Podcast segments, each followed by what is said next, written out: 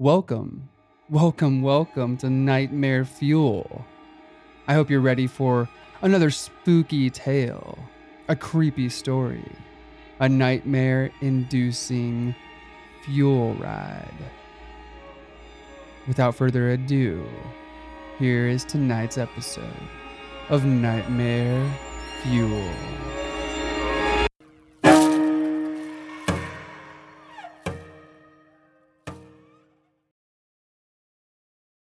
There wasn't much about 2015 that didn't completely suck. My marriage was falling to pieces, my spouse had grown cold and indifferent. Our son hadn't been diagnosed with autism yet, he was still a toddler, but we knew there was something off about him. We knew something was wrong. By summer, I'd moved my belongings into the guest quarters, and that became my bedroom. It was the beginning of the end, with the two of us in bitter denial or possibly waiting for others to end it first. A 5 a.m. alarm got me up for work every weekday morning, and I spent most of my wakeful moments trying to find a way out of dump truck driving and construction. My spouse was less than supportive. I didn't have the funds for college, I was too busy to learn a new trade or skill. Once in a while, I'd come up with a cool sketch or painting. Sometimes I'd write a poem that people appreciated, but I didn't have the talent or skill to replace the earnings of my day job.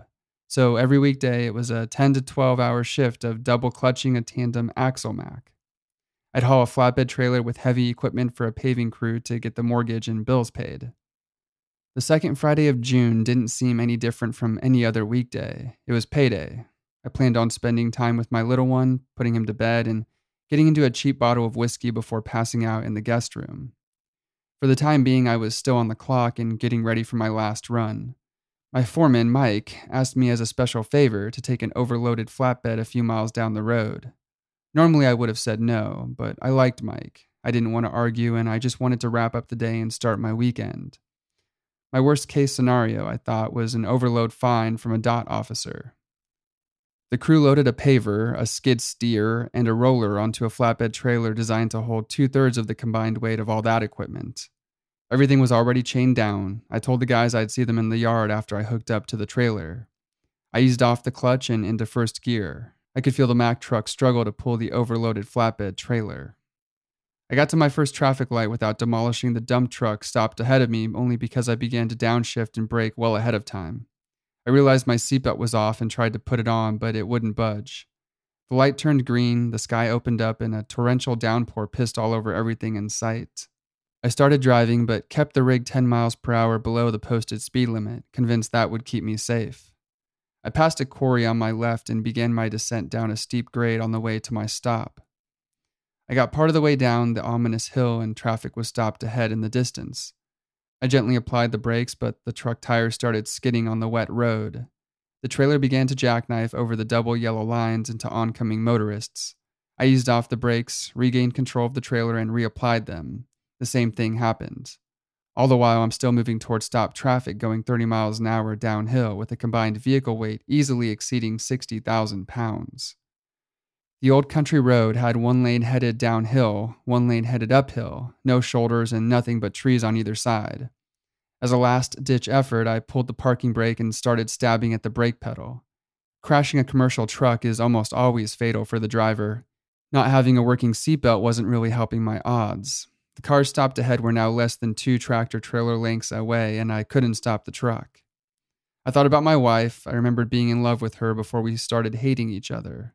I thought about my son. I thought about the people stopped ahead and their families.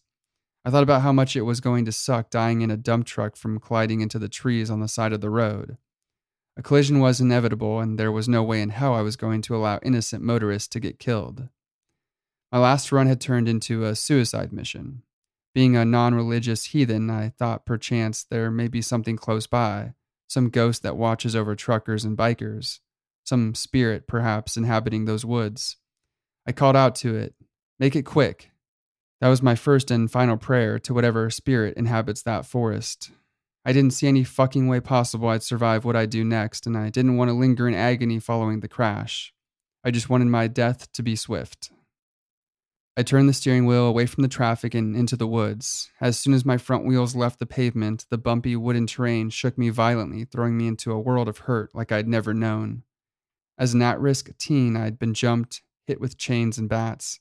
I'd been beaten mercilessly by my bastard of a father as a child. Nothing I'd experienced could have prepared me for the beating the inside of that truck put on every inch of my body.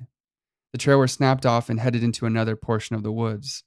The truck roared into the forest with me as its hostage, mowing down vegetation, leaving hunks of metal all about as the tree branches of the forest fought back against this hostile diesel powered invasion. I gripped the wheel for dear life while smacking all about the console, the control panel, the shifter, and feeling every abrasive texture grind away at my flesh.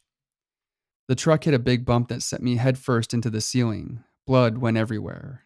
Then it hit a dip and skidded to a violent stop. A terrible pressure pushed into my chest. I thought I was having a heart attack. Somehow I didn't go flying through the glass as the horrifying ordeal came to an abrupt halt. As quickly as the crash ended, so did that awful blow to my chest. I exited the smoldering wreck that was once a sturdy Mack truck. I was covered in blood and had what seemed like a sheet of plastic, a grocery bag perhaps, stuck to my head. However, it wasn't a grocery bag hanging off my head. I didn't realize at the moment that my scalp had been partially degloved. It peeled right off my noggin, my skull exposed and blood pouring all over me. It was hanging off the side of my head, I imagine, much like a peel hanging off the side of a piece of fruit. It must have happened when I hit the ceiling of the truck's interior. What hurt more than anything at the moment was my chest. It couldn't have been the steering wheel, it wasn't a heart attack. I didn't know what it was that kung fu'd the ever living shit out of my sternum. I was just glad I was still alive. Only moments later, I was getting put into a C collar, strapped to a backboard, and loaded into an ambulance by paramedics. My Blitz t shirt, my favorite fucking punk rock shirt, was blood soaked and sheared off me by the medics. They took my vitals and asked questions meant to gauge my level of consciousness. Then, for a moment or two, they fell silent. Am I going to make it? I joked as I turned my head to see both medics staring at my sternum, mouths agape and eyes bugged out in bewilderment. After a second, they assured me everything would be fine and continued with routine measures during medical transport. I thought about the day's events at the hospital. I got all doped up by the docs, got my scalp stapled and bandaged, and got admitted to my room.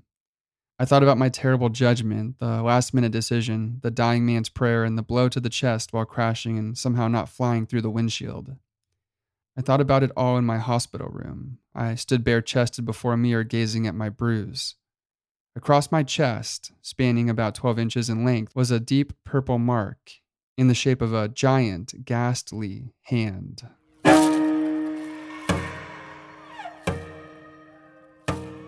If you guys enjoyed this episode of the podcast, head over to Apple Podcasts and leave us a five star review. We'll see you guys again next time on Nightmare Fuel.